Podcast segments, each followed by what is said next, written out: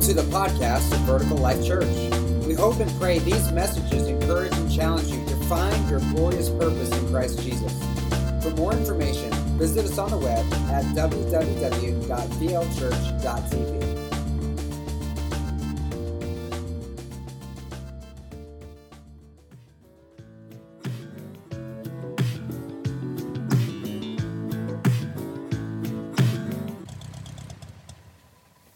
Well, amen. How are we doing this morning? Awesome. It's so incredible to be back in the presence of God's family with the, the Spirit of the Lord. And uh, I see some new faces today, so I just want to say welcome. And uh, we just have this challenge that we put out there that uh, we challenge all of our guests in the house to uh, just to come back. How many weeks, church? Three weeks, right? Uh, to come back three weeks in a row. Why? It's because we know how hard it is to find a church home in one week. It's like going out on a first date and deciding to marry the, the person that you're with. It just ain't gonna happen, right?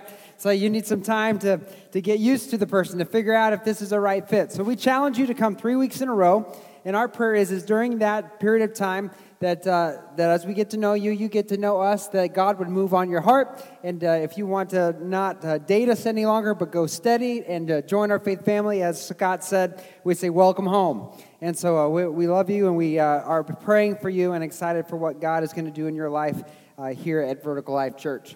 We are in our holiday season. We are in a holiday series. We got through the devil's holiday. Now we're getting ready to Jesus, right?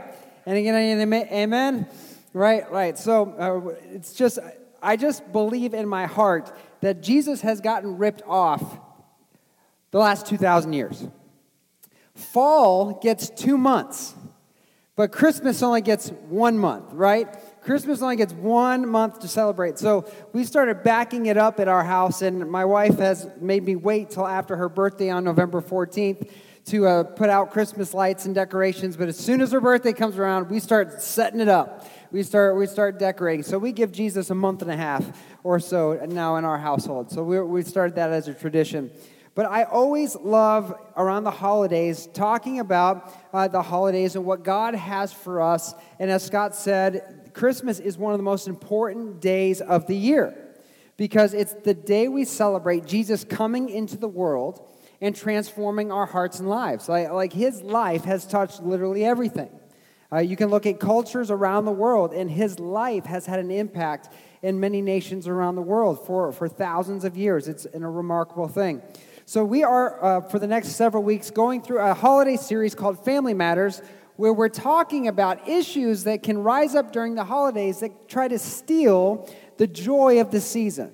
Right? This is supposed to be a time of comfort and joy, but often there are issues that come up that kind of rob the, the holiday season of being that blessing that we all want to experience in the holiday season. And so last time we were together, we talked about calendar chaos and how we all have extremely busy lives. And what do we do during the holidays but make them even busier than what they already are? And so it actually uh, pushes us towards that emotional and mental exhaustion that makes everything a little bit more tense and a little bit more tricky to navigate. And how, if we just follow God's program for peace and rest, how we can actually be more centered and more present and, and not feel so torn. And that was an uh, amazing study, an amazing uh, conversation that we had. And today, we're going to have a little fun because how many of you want to testify? That in every family, there's that relative. You know what I'm talking about? There's always that one. And if you don't know who that is in your family, it's probably you. Just, just gonna say. Because everybody knows who that relative is right? And, and that just, it's that one person that, that has a way of grading on us. And so we're going to talk about a few relatives, maybe some people you might know from holidays past that you might be able to relate with, some example relatives. You might, you might see some of this in some of, the, some of the family members that you have. But the first relative we want to talk about is Cousin Eddie. How many of you have a Cousin Eddie in your family? Right he's a he's sweet you know he's he's endearing but he's so out of touch with reality everything he does is obnoxious and uh, irritating Uh, right? And so you just cringe at the thought of having to be around cousin Eddie. If you could crop one person out of the family photo each year, it would be cousin Eddie. You just like, can we just be done with this guy? Right? He always seems to need you for something, and it makes interactions and, and stress with him unavoidable. But, but nonetheless, he's family, so you got to deal with it, right? Or how many of you have a Grandma Elsie? Right, Grandma Elsie, this is Elsie from the movie um, While You Were Sleeping. If you've not seen it, it's a great movie with Sandra Bullock. But Elsie, she, she's that, that elderly relative that you don't know if she's sober or drunk at any given time. Because what comes out of her mouth is bewilderment. It, it, it, you just don't know if she's all there. She always has something to say, always has an opinion to throw in. She's a tell you like it is kind of person. And, and you know she does it because she cares about you, but those comments get you under the skin every time. Right? And number three, there's a Ebenezer Scrooge. How many of you have a, have a Scrooge in your home? He's mad at everyone and everything. He has a critical word for everything. Even he will criticize puppies. How do you criticize puppies? Right? They're puppies. They're adoring. Everybody loves puppies. Right? But he's the one you don't want to invite. Right? he's the one you just, man, do we have to this year? Can't we just like forget or misplace his invitation this year? Let's, let's just like skip over Scrooge. Because the anxiety you feel writing out that card is just sometimes too much to bear. Or how about number four? Brother Buzz.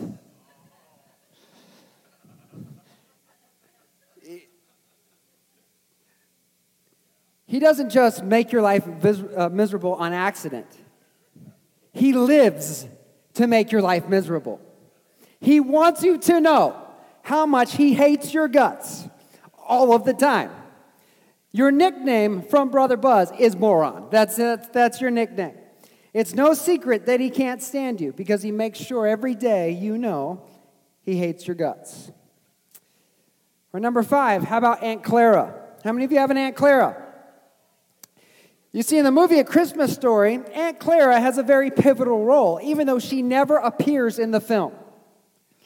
Aunt Clara is responsible for the pink nightmare, for the bunny suit. You have to know, Aunt Clara knows, boys don't want pink bunny suits. They want Red Ryder BB guns. That's what they want. But she's so narcissistic that she makes even her gifts about herself. Everything that she does is to prop her up, make her feel good. It's not about you, it's about her. How about number six? Anybody have a Neil? You know, the outsider, he's not blood, but he's attached. And he always wants to try to fix you. He has something to say. He has an opinion. If he corners you, you'll be talking about religion and politics the whole time. You know, you know what I'm saying? You, you got, a, you got a, a Neil in your family. Or how about number seven? Uncle Frank. Uncle Frank from Home Alone. He's the freeloading mooch who's hypercritical and completely entitled. His bold posture makes it hard to say no to him, feeling you, leaving you feeling used and abused, and you can't stand it, but you just can't seem to stop it. He doesn't help with the food or doing the dishes or the cleanup because he conveniently appears when it's ready and disappears before it's time to pack it away. He just can't stick around to help. And then, lastly, probably my favorite, number eight, Buddy the Elf. Because everybody's got somebody that's just a little crazy in their family.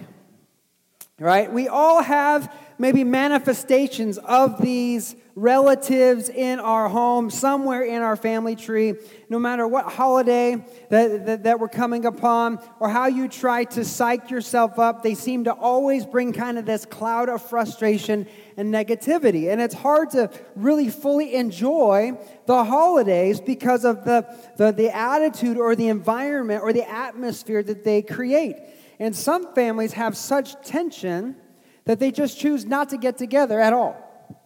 And I didn't learn this till later, but when I was younger, uh, when all my uh, family on my father's side lived in the Northeast, we used to get together for holidays. We'd go to my grandparents' house, we'd have Christmas there, and I think Thanksgiving there. But when I got older, we stopped getting together. Years went by before I ever saw some of my family members. As a matter of fact, even if they were in town, they wouldn't let us know that they were in town. And I came to find out later that it's because there was such sharp tension between some of them, including with my grandparents, who I'm, I loved and appreciated. But there was such tension that they just decided it's better not to get together. And, and my grandparents, I, I, came to find this out, were, were they were known for being outspoken. They were the tell you like it is uh, kind of folks. They were always inserting themselves into your business. Not because of anything other than because they cared about you.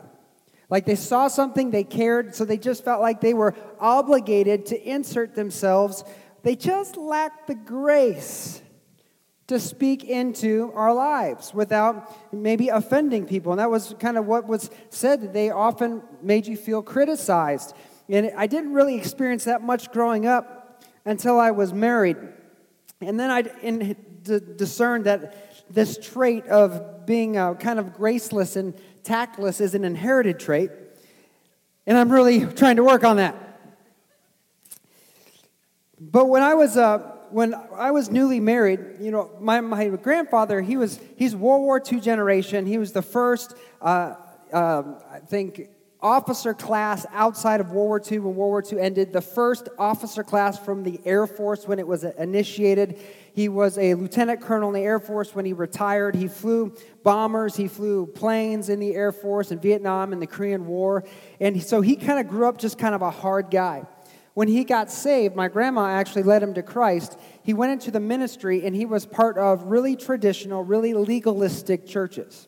So the environments that he was in didn't really lend to really that grace-filled, you know, gentle environment. So I kind of understand where he came from. And so when my parents, uh, when my dad and his, my aunts and uncles were younger, um, they, they, he was a lot harsher than he was with us grandkids. And so I can understand kind of maybe where he came from and, and where that tension with my relatives uh, maybe came from. But he didn't really like criticize me very much at all. It really didn't speak much into my life until I got married and was contemplating going into the ministry.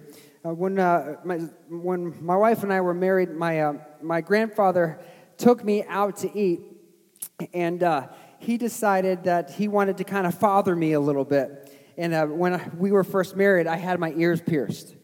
I, I, had, I had them gauged, actually, because I was cool. And, uh, and so he was kind of concerned that if I wanted to go into the ministry, maybe some uh, churches wouldn't want to hire me because my ears were pierced. Little did he know I didn't want to work for churches that didn't want to hire me because my ears were pierced. Those weren't the kind of churches I wanted to go to. But, but he was concerned, and so uh, he, he let me pick the restaurant. We went out to the Chinese buffet. It was great. You know, it was low threshold. I was eating, so I was up for anything he wanted to talk about. And he was instructing me about having my ears pierced. And then the conversation turned. And we went from talking about ministry to talking about marriage. And he wanted to instruct me on how a husband helps his wife know that she's loved in marriage. And my 70 some year old ex pastor military grandfather, he gave me some of the wisest advice that anybody could give. He said, You know, every once in a while, you got to let your wife know you love her. So you need to pat her on the fan. Quote, unquote. And here I'm thinking, did my elderly grandfather just tell me The way to show my wife I love her is to smack her on the behind. Yes, he did. Yes, he did. Just so you know, my wife really feels love. No, I'm just playing.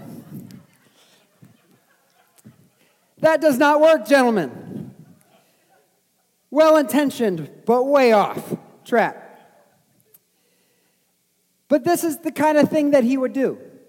Was that his place? No, that wasn't necessarily his place. I had a father. But he would insert himself into conversation. My, my grandma had some interesting conversations with my wife when we were first pregnant. And I think she was more like Grandma Elsie because it didn't make a lot of sense.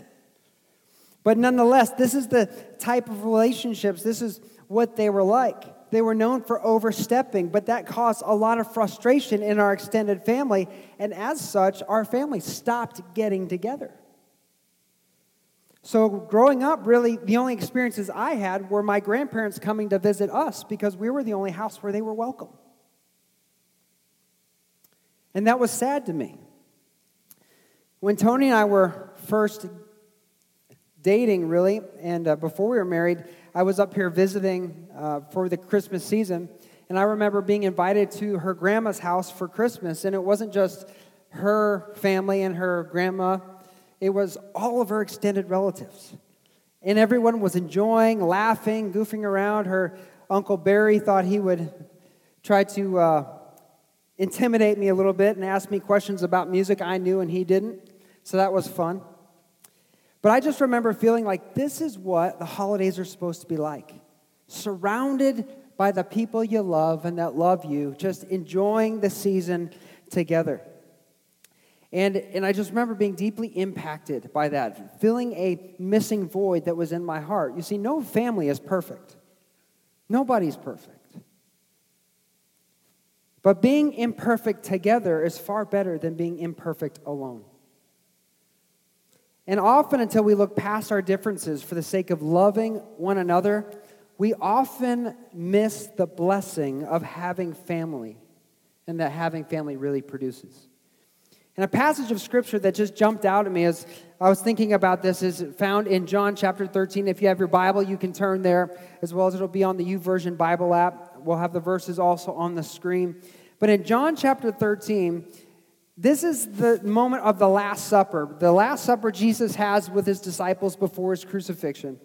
And here at the Last Supper, his disciples are about to eat their final holiday meal because it's at Passover season. So they're celebrating a holiday. But before they get started, Jesus does something really particular. In John 13, verse 1, it says, Before the Passover celebration, Jesus knew that his hour had come to leave this world and return to his Father. And he had loved his disciples during his ministry on earth, and now he loved them to the very end. Let's pray. Heavenly Father, we thank you, God, for bringing us here. We thank you for your word. We thank you, God, that your word never returns void. And we know we all have challenges, we all have relationship struggles, we all have issues that we have to work through.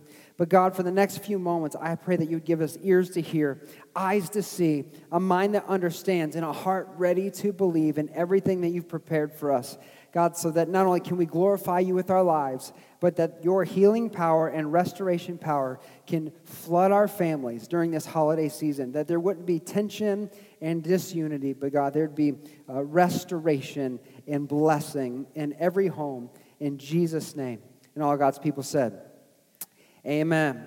Interesting here in John 13, verse 1, says that Jesus knew his hour had come. Like, this wasn't a surprise to Jesus.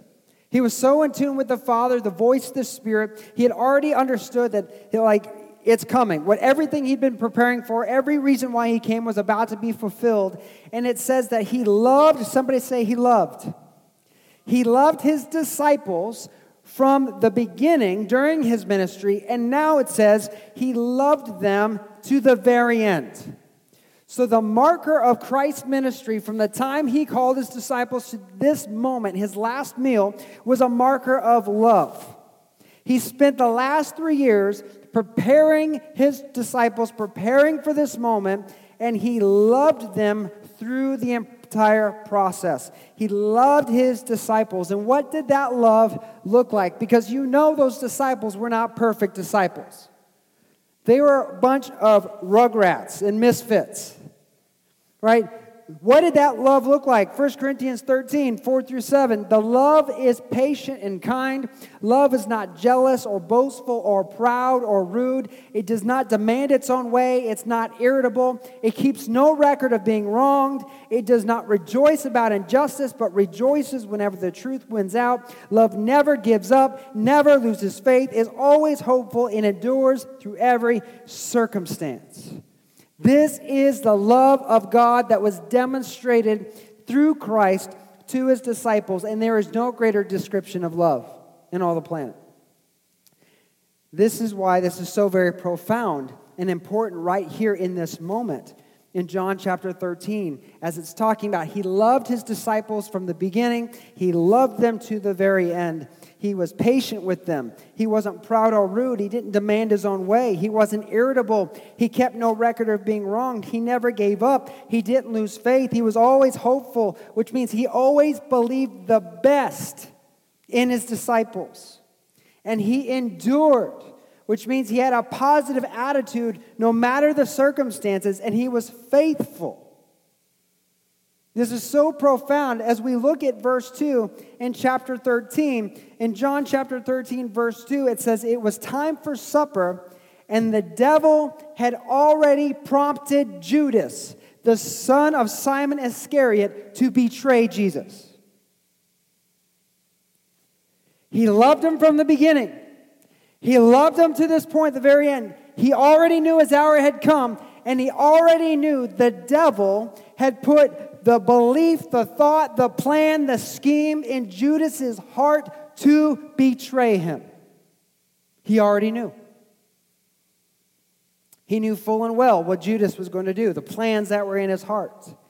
And yet, it says he loved his disciples to the very end. He never stopped loving Judas. He never stopped believing in Judas. He never stopped hoping in the best for Judas. He never stopped speaking life over Judas. And how does he demonstrate that? John 13, in verse 3, it says, Jesus knew the Father had given him authority over everything and that he'd come from God and would now return to God. So he got up from the table, took off his robe, wrapped a towel around his waist, poured water into a basin, and then he began to wash his disciples' feet, drying them with the towel he had around it. The one in authority, worthy of worship, the one worthy of being served, disrobes, makes himself the form of a servant, bends down, lowers himself, and serves, even Judas. And after Jesus gets to Peter, and we have that famous back and forth, Peter's like, Not just my head, but wash all of me. I want you to wash all of me. Jesus says in John 13 10, a person who's bathed all over doesn't need to wash except for the feet to be entirely clean. And you disciples are clean. You disciples are clean. Why? Because of their faith in Him. The water was just for the physical body, but they were already clean because their faith had made them clean. But what's He say? But not all of you. For Jesus knew who would betray Him. And that's what he meant when he said, Not all of you are clean. He's saying, I washed all of you, and you are all clean except for the one whose heart doesn't belong to me. See, water is good for the body, but what sets you free is a faith in Christ Jesus, a heart that's given completely to Him. And Jesus already knew who had Judas's heart. It wasn't him, it was Satan. But yet, he washes his feet anyway. Like, think about that. put yourself in the Lord's place. You already know what's coming. And you bend down and you love him anyway. How was he able to do it? To lower himself to love this guy who was really his enemy, who would betray him to death. How was he able to bless the one who cursed him and not repay evil for the one who was going to do evil to him? See, Jesus goes even further. In Matthew chapter 26, this is the Garden of Gethsemane as he's been praying and toiling in prayer and, and just broken completely down. We now have the moment where the betrayer comes to present himself before Jesus. In Matthew 26, verse 47, it says, Even as Jesus said this, Judas, one of the twelve disciples, arrived with a crowd of men with swords and clubs. They had been sent by the leading priests and elders of the people. The traitor Judas had given them a prearranged signal. You will know which one to arrest when I greet him with a betraying kiss. So Judas came straight to Jesus. Greetings, Rabbi, he exclaimed, and he gave him the kiss. And Jesus said, My friend, go ahead and do what you have come for. We focus on the kiss, we focus on the swords and the clubs. But what we miss is what Jesus calls Judas. He calls him his friend.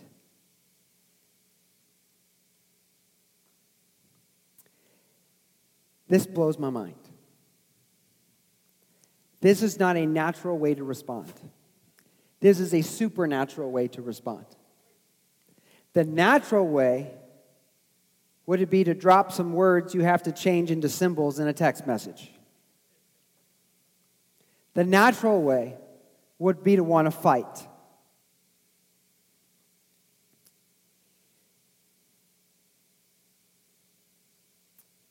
But rather than making him an enemy, he still confesses his love for Judas.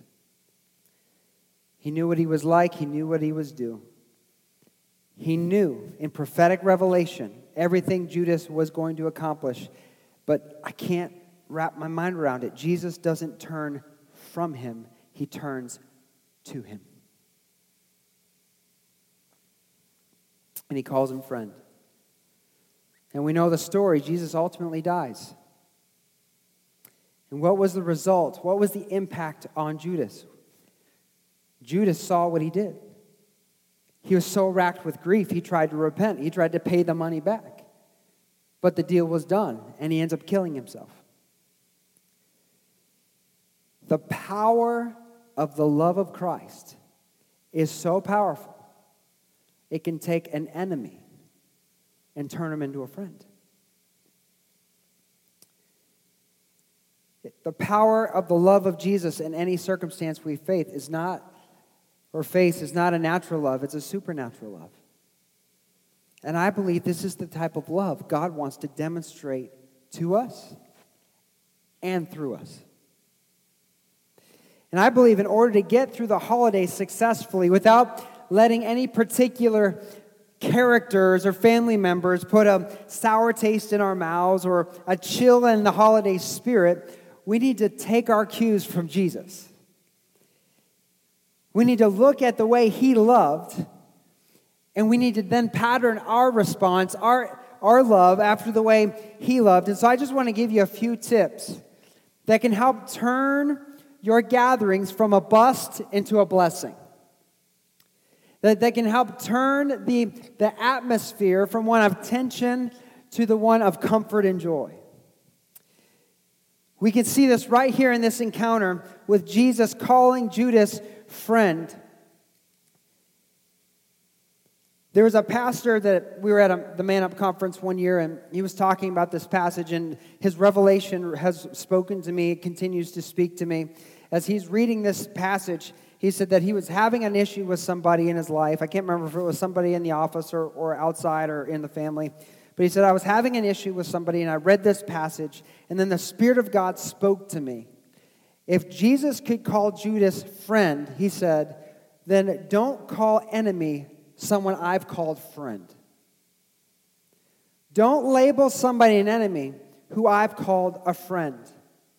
And so, the first tip I have for you, the first thing that we can do to begin even now to set ourselves up for a great holiday season, especially as we're dealing with difficult people, number one is don't pre label them. Don't pre label them. Don't make up in your mind what you think they're, they're going to be like. Don't, don't anticipate them living up to the assumptions you have about them that they're going to keep being what they've always been. Because that presets us into a negative disposition that then primes us to react in a negative way when they fulfill that assumption. When we label people in a negative way, what are we doing? We're quenching the love of God. In 1 Corinthians 3 7, it says that love hopes all things and believes all things. If you're labeling them in a negative way, you're not hoping all things. You're not believing for change. You're not hoping for a better thing. You're already sealing their fate. We're not hoping things could be different. What we're doing is expecting the worst. And when it happens, it already adds to the misery and unpleasant uh, situation we have. And this is really an issue of judging people. In Matthew chapter 7, Jesus uh, talks about this, this well known passage of scripture about judging others. In Matthew chapter 7, verse 1, he says, Don't judge others, and you'll not be judged. For you will be treated as you treat others. The standard you use in judging is the same standard by which you'll be judged. And why worry about the speck in your friend's eye when you have a log in your own? How can you think of saying to your friend, Let me help you get rid of that speck in your eye, when you can't see past the log in your own? Hypocrite. First, get rid of the log in your own eye, then you'll see well enough to deal with the speck in your friend's eye. Don't waste what is holy on people who are on unholy. Don't throw your pearls to pigs, they'll trample the pearls and turn and attack you. We often mistranslate or misinterpret this passage. Jesus isn't saying it's wrong to judge. He's saying that you need to have the right heart, the right disposition before you try to help somebody else. He's saying, when you have dealt with the log in your own eye, then you'll see well enough. So he's not saying you can't help people or speak into people's lives. He's saying you can't do it until you've got the right disposition or the right attitude. So the first thing he says, he says, don't judge others. Don't label them. Don't categorize them. Don't size them up. Don't highlight their imperfections and define them by their mistakes or their shortcomings. Don't hold them to a level of perfection you yourself cannot meet or reach. It's like having a log in your eye. Can you picture that for a minute? Can you picture a bunch of people walking around with two by fours sticking out of their eye? It's ridiculous, right? That's Jesus' point. It's ridiculous to try to fix everyone else when you're busted stuff. Having a log in your own eye while pointing out someone else's speck is hypocritical. And what's often the case is that the speck in their eye has flaked off of the log in your eye. When we judge others, what we're doing is we're taking a self righteous posture. And we're basically saying, I've arrived.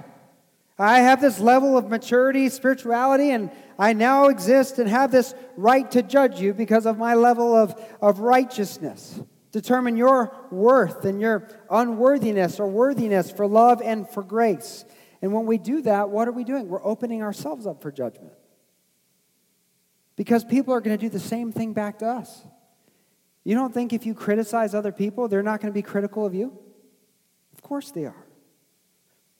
We expose our own hypocrisy. The truth of the matter is that until you're walking in humility, dealing with your own issues, you can't see clear enough to help anyone else. Until you deal with your own heart, you're not even accurately helping them with theirs. You got to deal with you. Even if what you have to say is the truth, until you've dealt with your own heart, you don't have the relational credibility or the moral credibility to speak into someone else's life.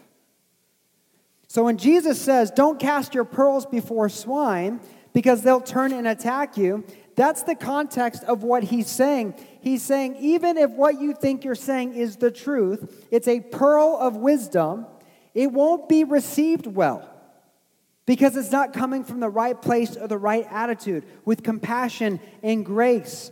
What it actually is going to do is create defensiveness in a combat situation that will put you at risk of being criticized and attacked in the process. Check your heart. Don't pre label them. So instead of focusing on their issues and their shortcomings, take the binos off of them and put the microscope on your own heart. Deal with your own attitudes and behaviors. Because only then, when you see yourself as you are, for who you are, you're a broken mess in need of God's grace. Will you have the compassion to extend the same grace to other people?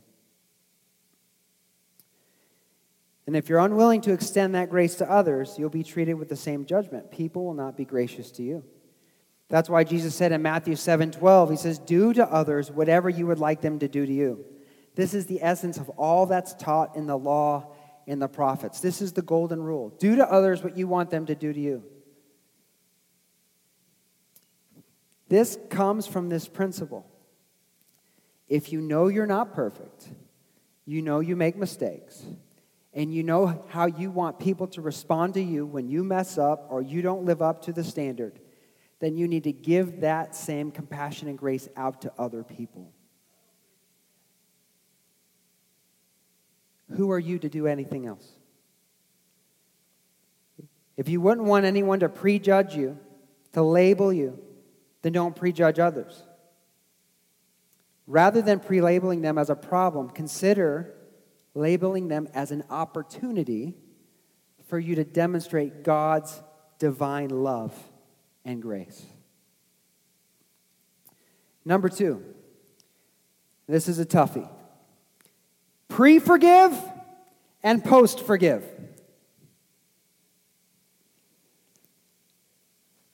If you know there's a chance of drama, you see it coming, Ready your heart to be in the right spirit. Ephesians 4 2 says, Always be humble and gentle, be patient with each other, making allowance for each other's faults because of your love. Somebody say, Make allowance. Colossians chapter 3, verse 13, what's that say? Make allowance for each other's faults and forgive anyone who offends you. Remember, the Lord forgave you, so you should forgive others. Are you catching a theme? Make allowance, make room, plan for the issue, and plan on how you're going to deal with the issue before it comes. In Jesus' case, he didn't tell Judas off. He didn't run him off. He didn't shame him. He didn't condemn him. No, he washed Judas's feet. He served him and he loved him anyway. See, often we let issues go from small to astronomical because we haven't prepared ourselves or our hearts to deal with the issue. We've psyched ourselves up about it. Oh, you know what they're going to do when they come here? They're going to be just like they were last year. They're going to, man, they're going to act like that. What if they say that? If they say that to me one more time, somebody's getting a drumstick in their eye socket, you know? Like, you know what I'm saying? It's like we psych ourselves up for how we're going to negatively react. Why not take a play out of Jesus' book and psych ourselves up on how we're going to love them and show them grace? You know, spouses are guilty of this all the time. You have an issue with your spouse that drives you crazy. You know, we all do. You can't live together with somebody and not have something that drives you crazy. Rather than preparing to deal with it in grace and love, we psych ourselves up about it. And so when that expected result happens, when they let you down again for the umpteenth time, what, what, what do you do? You just blow your top. I've had it, I'm done. Judgment leads, and all the results are pigs in the mud fighting each other. Luke 17, verse 4, Jesus says, If that person wrongs you seven times a day, each time turns again and asks forgiveness, what do you got to do? You got to forgive them. There is a lie that says, I don't need to forgive because they keep doing the same thing. Jesus said, if they ask your forgiveness, you are to forgive them. Because the standard isn't the world, the standard is the holiness and love of Almighty God. That whole I'm not forgiving because they keep doing it doesn't hold up biblically. It's a lie from the pit of hell. It's a way to keep division and tension in your relationship. Every time they ask your forgiveness, God wants you to forgive. Why? Because that's what He does with us. If we ask God's forgiveness, He's faithful and just to forgive us and cleanse us of all unrighteousness. There's no precondition. He knows we're not perfect, He knows we can't do this on our own. Our model is Jesus, not our feelings and our own wisdom. So when we make allowance for other people's faults, we forgive them in advance so that when the thing happens, we're already in a posture to respond in grace. And if they do something new that catches us off guard, then we forgive them after the fact. We walk in forgiveness. Why? Because that's the way the Lord has forgiven us. Do you realize when Jesus offered his blood on the cross, he did it at the end of time, which makes everything you've ever done to God already past tense. It's already covered, there's already provision for it. So when you accidentally cut off the guy going to the restaurant after church today, he's already made provision for that. When you lose your temper at your coworker, he's already made provision for that. He's already set himself up to be in a place of forgiveness, grace, and compassion. You are totally and completely forgiven. And even better, the Bible says he forgets that it was ever done. He's removed our sins as far as the east is from the west. He doesn't remember. The one who knows everything has chosen to not remember anything. 1 Corinthians 13 5, it says, Love keeps no record of being wronged. How many times? You always do. You never. Oh, you remember that time? That love keeps no record. When you stand before God, and you give an account of your life, do you realize you will not give an account for anything you've ever done that was wrong? Not one thing. Why? Because it's removed as far as the east is from the west. There's no record. Your slate's clean. God's love is divine, supernatural love. Love keeps no record of being wronged. So, for the sake of love, you refuse to keep bringing it up. Why? Because you're not the judge. You refuse to make them pay or atone. Why? Because Christ is our atonement. His blood was offered for every sin that will ever be committed against you and by you. Jesus paid the price. So we don't make other people pay. Jesus paid the price. It's like being taxed by the government. They tax you when you get your check and then they tax you again when you die. It's not fair. There's too many taxes. Jesus paid all the tax, He paid all the fine. If we had to pay for our sins every time we made a mistake, nobody get into heaven. It's by grace we're saved, not by works. So we must forgive. And I'm so thankful that Jesus doesn't deal harshly with us when we make mistakes. See, often people don't really know what they're doing just as we didn't know what we're doing. And you remember what Jesus said on the cross when he was dying in agony? He said, Father, forgive them. Like it's real. Forgive them. They don't know what they're doing. And often the people that hurt us, that wound us, that speak into our lives, unless they're a brother Buzz, they don't know what they're doing. They're just ignorant. They don't see life from our perspective. They don't know why that hurts us or why they shouldn't do that. They're operating off of instinct. They don't know. And so we forgive them because they don't know what they're doing. Don't label them. Pre forgive and post forgive. And lastly, number three, thank God for them. Thank God for them. Luke 6:28 Jesus said, "Bless those who curse you and pray for those who hurt you. It's hard to hate someone you're praying for and asking God to bless. It's really hard. And I've heard pastors say this before, and I, I believe it's true. You're not fully healed, you've not fully forgiven until you've been able to pray God's blessing on that person's life. Until you're in that place where you can pray for God's blessing, you've not fully forgiven. Because you can't bless if you're still holding on to resentment and bitterness.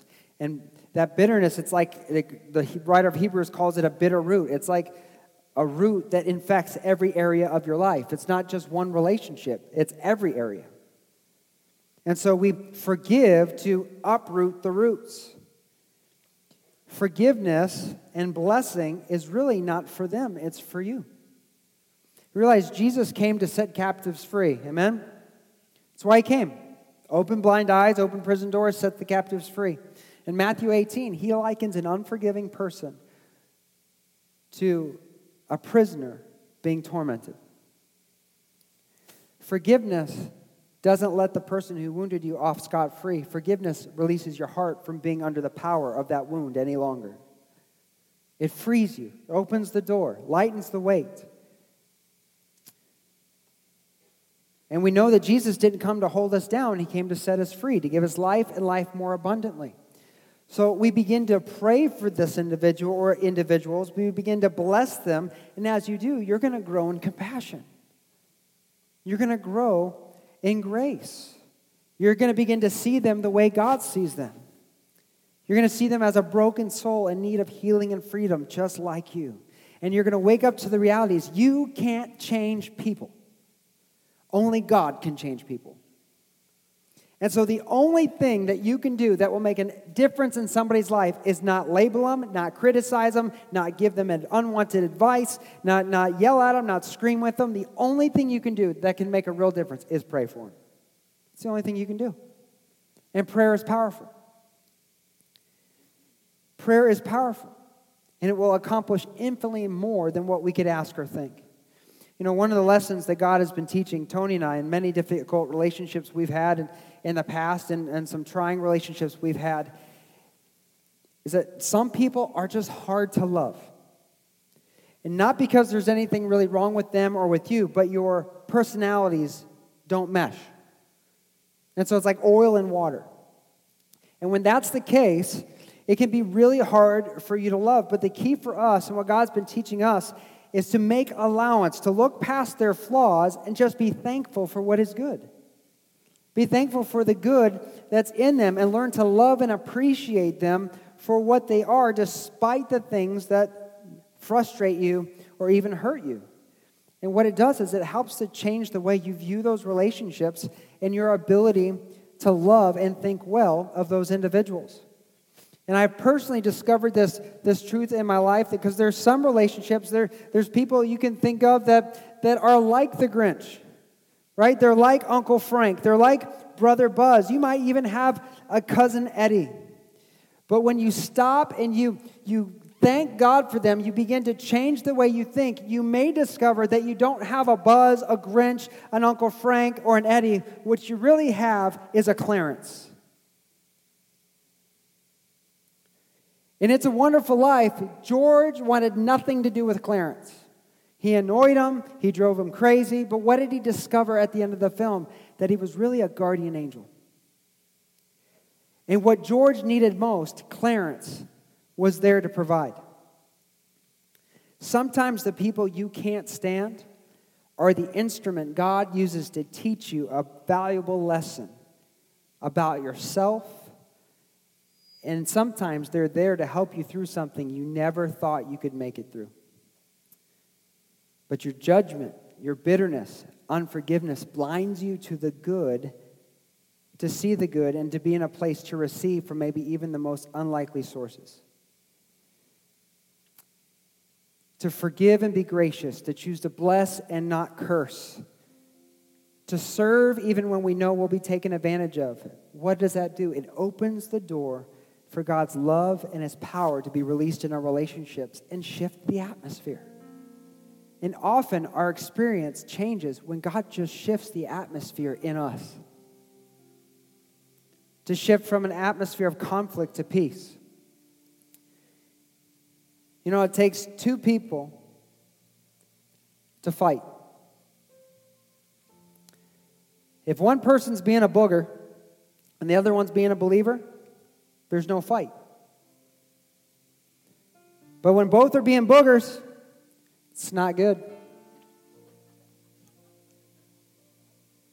It's not. It takes two to tango.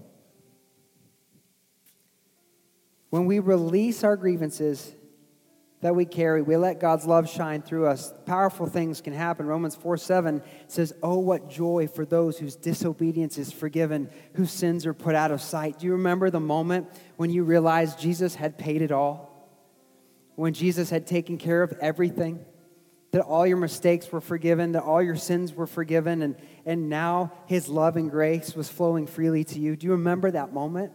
Imagine what would happen to the person who knows you can't stand them because something they did. Imagine the joy for those whose disobedience is forgiven. It's life changing. It's life changing. I remember this moment in my life when I was under so much condemnation and shame for stuff that I had done. People that were right to disown me, right to desert me. But you know what they did? They didn't do any of that. They loved me. And that broke the power of so much shame and condemnation in my life. I remember the moment clearly I felt unconditional love for the first time in my life. And it was absolutely life changing. And there were relationships that were like oil and water, that I had a bad taste in my mouth, that were there to point me to the right direction, to bring me resources and people into my life that were life changing and transforming for me. And I I would bet that if we stopped labeling people, that we'd walk in forgiveness and we'd start blessing the people that cursed us, we'd find many Clarences in our corner. So, who is it in your life, beloved, that you're dreading to see for the holidays? Who's in your life that you're dreading to see at work or wake up to, maybe in the bed next to you? Who is it at school that you're dreading to see? Would you commit today not to label them, but to forgive them? Would you commit today to begin preparing your heart to respond to their antics in love and grace? And would you commit to begin thanking God for bringing them into your life? Yes, for bringing them into your life. Because God's going to take all things and work them together for your good. And they may be the very thing God uses to bring the greatest good into your life. To bless your life and to receive glory through your life. And I believe, beloved, if we begin walking this out, we're going to see changes in our family. Maybe even determining a legacy for years and years to come. Let's bow our heads for prayer. Lord God, I just thank you for the example of Christ. I thank you what he demonstrated in life, that you truly showed us how much you loved us by sending Jesus into the world. And I just pray right now, God, if there's someone here that doesn't know Jesus as their Lord and Savior, that doesn't have that life changing relationship with you, that hasn't encountered unconditional love, that right now, God, right now the walls would fall and that this opportunity would be their moment. And I just encourage you right now if you're here in the sound of my voice and you don't have a relationship with God, you've never accepted Jesus as your Lord and Savior. You don't know that your sins are forgiven. You don't know that if you were to die today, when you stand before God, it'd be welcome home that you would hear right now in this moment. You can receive that. You can begin that moment of transformation in your life simply by calling out to Him. In Romans chapter 10, it says, If you confess Jesus with your mouth and believe in your heart God's raised him from the dead, you will be saved. Your sins will be forgiven. Your stains will be washed away. Your, your rap sheet will be cleansed for all eternity. And God Himself will come live in you, and He has promised He'll never leave you or forsake you, which means He'll never abandon you, and He'll never think badly of you. You never have to hang your head in shame again because God will be your Father, Christ your brother, and the Holy Spirit your most intimate friend. If you're here today and you need to accept Christ as your Savior, I just encourage you right where you are just to pray this with me. Say, Father in heaven, thank you for sending Jesus to pay for my sins. I believe in his death. I believe in his resurrection. And today, I claim him as my Lord and my Savior. Come and live in me so that your life can shine in me now and forever. Amen. With every head bowed and every eye closed, no one looking around, I just want to pray a blessing. If you prayed that today, would you just slip your hand up and say, Pastor Joey, I accepted Christ in my life? Anyone here? I'm not going to point you out or embarrass you. I just want to pray a blessing over you. Anybody here today? Amen. Well, now this call is for the church. For the next few moments, as we stand and we respond in worship, as our prayer team begins to come forward, if you have that relative in your life, if there's somebody you've been thinking about all morning, and you're dreading that gathering, I challenge you to come, kneel down. You can down front here, you can pray with one of our prayer team members, or you can kneel down these first row seats, or if you're unable to kneel because of physical limitation, you just want to sit in the seat, I just encourage you to make a move. Make a move in faith and say, Lord God, I ask you to change my heart. God, I'm going to forgive them of these things that they've done. And God, I want you now to bless their life. Make a move on those commitments. Don't stay in your seat, don't stay the same but let God begin transforming your holidays in the here and now. As we sing, you stand and you come.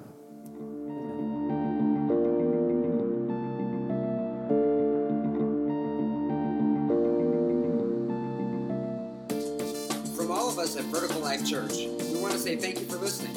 If this ministry has blessed you in any way, please consider making a tax deductible donation to www.blchurch.tv forward slash give. Thank you